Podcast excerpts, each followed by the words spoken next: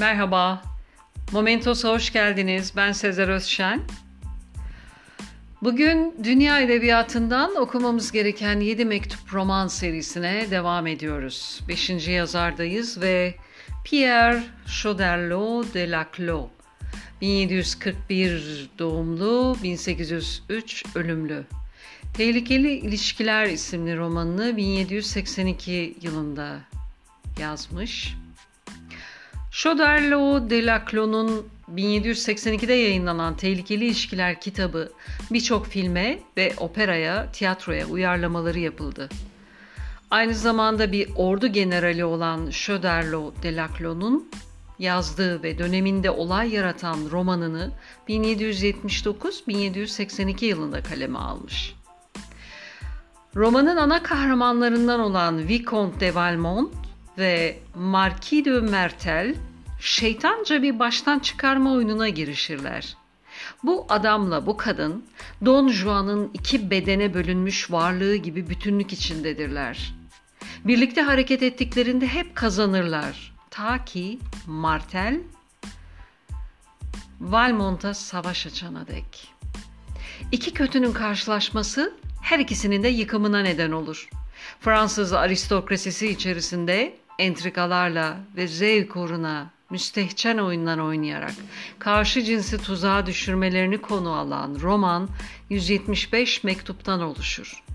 18. yüzyıl sonlarında dönemin Fransız aristokrasisine dair eleştiri niteliğindeki romanda döneme ait çarpık ilişkiler gerçekçi bir dille yazılmıştır. Şimdi kitaptan bir pasaj seslendiriyorum. Jerkort'un evleneceği kadına çok fazla önem vermesi, kimselerin kaçınamayacağı ihanetin kendi başına gelmeyeceğini sanıp sürekli böbürlenmesi benim gibi sizi de birkaç kez sinirlendirmedi mi? Onun o gülünç düşüncelerini bilirsiniz.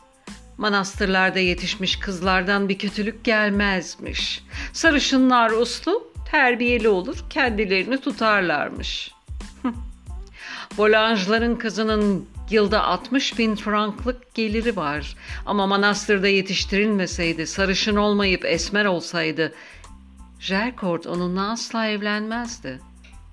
Şuna ahmaklığını kanıtlayalım. Elbet günün birinde onun da başına bir şeyler gelecektir. İşin bu yanından kaygım yok.